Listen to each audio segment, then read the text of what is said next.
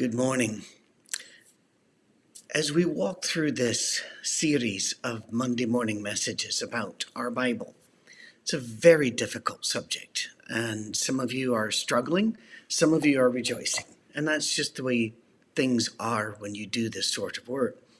So hang in there. If you have questions, patrick at oursafeharbor.com is the best way to get to me.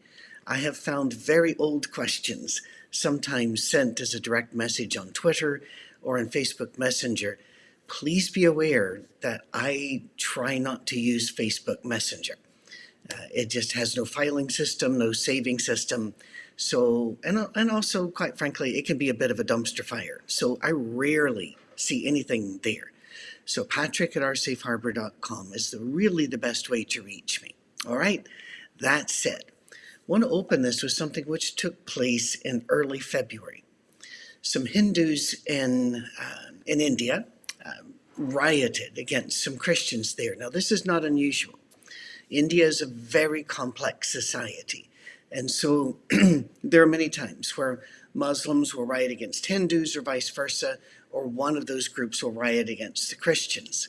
And it's, it's an ancient conflict based upon um, not only theological belief and devotion, but also on land and power, representation, politics, all of those things. So, not picking on them, this just occurred.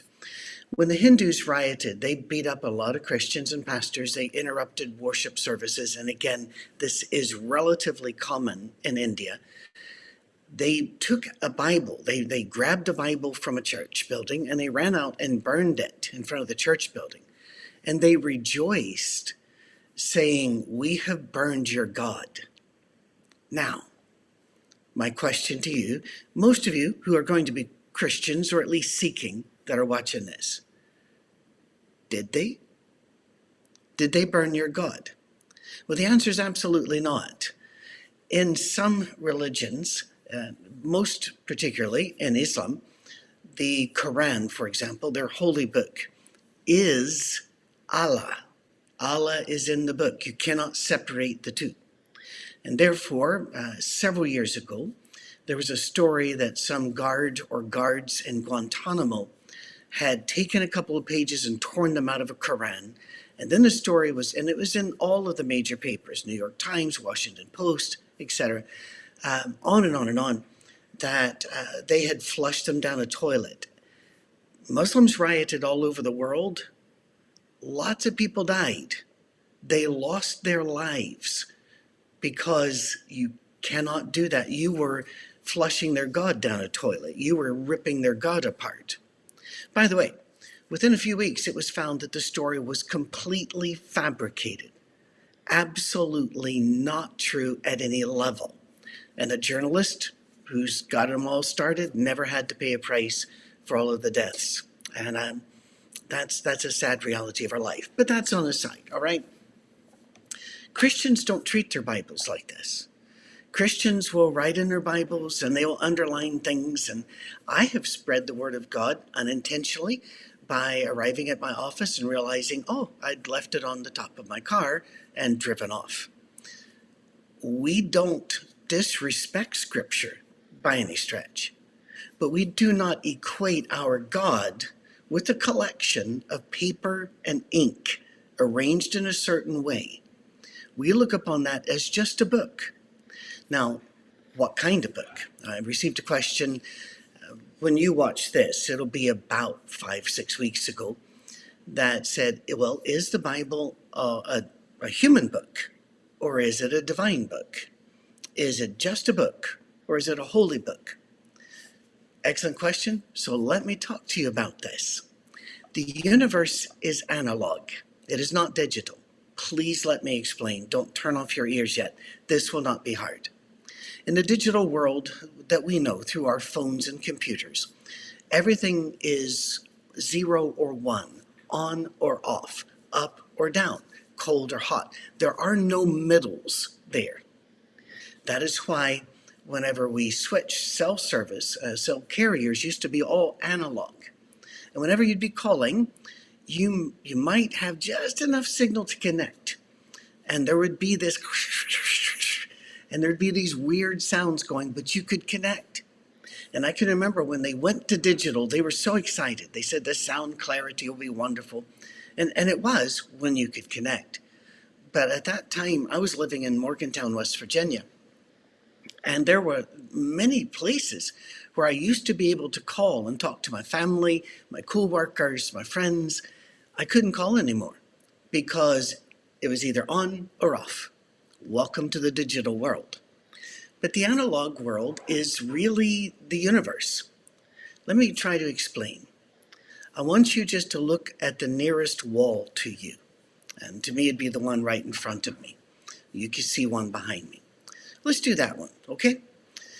What if I were to move exactly one half from where I am right now, halfway to that wall? Then I were to move halfway to that wall again. How many times do I need to walk halfway to that wall before I meet the wall? Well, not going to let you work this out. The answer is I would never make it to the wall because there's always another point between two points. That line has an infinite number of points. So when someone comes to me and says, is the Bible a human book or a divine book? I look at them and say, the universe doesn't like that question because it's analog. And there is all of those areas in between. And because of movement as well. If you don't like change, you pick the wrong universe. So points can move along a scale. So parts of the Bible, when we read them, it is extremely obvious that this is divine. There are other parts of the Bible that make us go, killing kids? Wait, Kings and Chronicles, which story is it? We're going to actually go through a list of those, uh, but not today. The point being, our Bible has always said, study it, learn how to use it correctly, or in some versions, rightly divide the word of truth. The Bible never has in there anybody saying, God wrote it, you believe it, that settles it. No, it doesn't. And you see the interplay of the human and the divine through the book. And God Himself invites that. Come, let us reason together. Let's walk together. Come with me into a high place and let's rest. God wants this interplay. It's a dance, and you let God lead, obviously. But God created brains. He gave you brains and eyes and thoughts, and the Holy Spirit has not retired. He is still working with us in the story. The story did not close when the last book of the Bible was written. So, what do we do with this? Well, I fear that very often we are making claims for the Bible that it never made for itself. And then we let those claims take over to the point where we alienate anybody who cannot imagine a God that would do this, that, or the other in the Old Testament or in the book of Revelation. A God whose son comes back and he's riding the horse and the blood is up to the bridle because he's swinging the sword. They don't get the metaphors, they don't get the Middle East language. and we keep telling them these are the very words of God and we have to accept it. When God said, let's reason together, let's rightly divide, learn how to handle it correctly. Because of this, I want us to go through some very basic things. What you believe matters. If I believe that um, a particular airline is unreliable and has pilots that are frequently drunk, by the way, I, I don't know of one like that, please understand. Will I get on that airline? No. What I believe matters. As uh, point is, I actually do believe that they're well trained and that most airlines are doing the best they can, even if it's not all that great. And so, yes, I ride the airlines. I have no problem with that because what I believe affects what I do. And what you believe matters. It's very, very important that we get this right. Wise people go through their entire lives sorting their ideas, picking up one, looking at it, dropping another. If you've lived your life for decades and decades and never changed your mind about anything, I really have to question what you're doing with your brain and how observant you are. We're supposed to change. We're supposed to grow. The scientific method itself was invented by people who believed in God and who believed that science was, and this is a quote, following the tracks of our God. People like Isaac Newton, Blaise Pascal, uh, Francis Bacon, Louis Pasteur, all of their beliefs in science really came because they believed that God created a universe that could be understandable. And there was no conflict between science and theology because they believed they were the same thing. They were one and the same. And by the way, I hear this all the time. Well, there's you know religions against science. No, never never has been in, in scripture. Yeah, some institutions went against it. No question. But Galileo himself was not punished because his science went against Catholic doctrine. He was he was punished because he didn't keep his bargain with the Pope and with the publisher. And the Pope wanted to control all of that. Well, theology matters because it colors everything that you see. When I look at you, do I see a being created by Almighty God, a being of dignity and worth, a being deserving of love and desiring love? Or do I look upon a possum that just got lucky in their roulette wheel of evolution? Evolution's real, but we're saying it's not the ultimate cause. There was direction, there was creation, there was movement. Sometime, once upon a time, movement came from outside the universe into our universe. And to Christians, we believe it never left.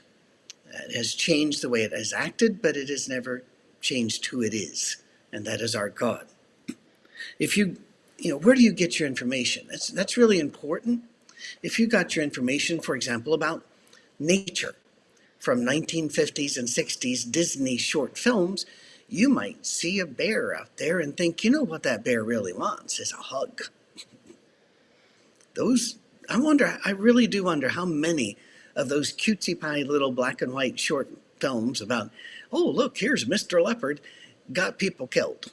Uh, they were just meant to be entertaining, but um, maybe you should check where you got your information from. So we're going to look at some of the building blocks of this. The Bible is not afraid to start to state some things in yes or no, zero one um, terms. This is period. You know, I think of great statements like in John chapter 14, 1 through 6, or John 4, I'm sorry, John chapter 1, verses 1 through 6. I, I think of passages like that, but you can also think of um, Deuteronomy 4:39. How about? You can look that up in a bit. Deuteronomy 4:39. There's not much wiggle room there. Uh, it is what it is. It said what it said. There's there's no gray area there. However, um, not everything said there is said in those stark terms. Uh, it can get confusing. The Bible is not really um, concerned about our feelings. So at times, it's going to talk about, yep, truth, falsehood. Uh, you know, heaven, grace, law, love. When we get into there, we start having to balance because we're dealing not with words on a page, but with people and a God who made them. Therefore, it is not going to be a you know, one of these silly little books that you'll get out there that'll say, here are the 10 rules that will make any marriage wonderful or here are the 15 things every parent must do. Oh my goodness, as if human beings were so predictable, so able to be, you know, um, you know, changed just by, oh, I'll brush my teeth with my other hand. Yeah, that's actually in a couple of books. Um, it, you know, to make you change and all like, we're more complicated than this. We're very difficult people. If you look at scripture, some things are not cut and dry like the role of women, um, we see it's anything but cut and dry. Paul and Philip obviously very much disagreed on this, but that doesn't bother me because if you read Paul, Paul seems to disagree with Paul according to where he is in the situation and context. And there we go. The vast middle, the infinite middle, a middle in which movement is not only allowed, it is expected. Please remember the parable of the talents. Won't go into all of it now because of our time and our limited ability to, to spend a lot of time on Monday mornings. But please remember, God was pleased with those who took what he gave them and then put it at risk, moved it about, worked it in the real world. He was angered and disappointed at the one who took what God gave them and just keep it, kept it safe and pristine and handed it right back the way he got it. Did you know that's the point of that parable? He didn't intend for us to fossilize faith, but to put it at play in the vast middle. What about the miracles? Uh, You know, what, what miracles are done today? Any? What about speaking in tongues? What about gifts of the spirits? Can, can a Christian have a glass of wine, glass of beer? Can a Christian have two? Can a Christian play cards? Can a Christian dance? Can they, can they own two cars? Can they own an expensive car? Can they own a nice house? How nice? What's the exact makeup of hell? Who's going there? Anybody? How, what happens there? How long? All of these things are immense gray areas. And we're unable to throw the switch, zero one, that meets every culture, every time. It we can't. So we have to work within the vast gray. Faith is not by sight. So we walk in faith, knowing God loves us. He's not going to hurt us. We're trying to do what is right, and that's enough. But how does the Bible play in this? Well, we're going to we're going to take some really good hard looks at our Bible this month. All right? First of all, I'll say this. There are some things which are absolutely black and white to some people, but gray to others, and vice versa. We're just going to have to deal with that we and I've had many people say, well, if we people just read their Bible, we would all be together. I heard that all my life. But look at history. When the Bible was available suddenly to the common people in their language, did it unite us? No, it did not. It split us into hundreds and hundreds of denominations that are still splitting today. I just read this last month of two other major denominations that are about to split. And it may be more than just two, it may end up being three in, in the case of one of them. And all of them are reading their Bible. But are they reading it as a guidebook, as a rule book, as a narrative, as an avatar? In other words, the Bible is their God? Or how are they reading it? That matters. I I think that God wants us to be marked by love. I think I made that very clear in the last few of these Monday morning messages. Therefore, let's be marked by love. That, I think that uh, when faith, hope, and love is all that remain, and the greatest of these is love, we need to, ma- to major in love. What does love look like with that person, this person over here? But what about that's gray area? You're just going to have to do the best you can and trust Jesus. Next week, some more. We need to talk about the word inerrancy. All right? Not a bad word, but it's not a word that has one definition, believe it or not. So, we, uh, I hope you're enjoying these. If they trouble you, I get it. They would have troubled me years and years back. This is a journey. You don't have to run to catch up. Take your time. God bless. Have a great week.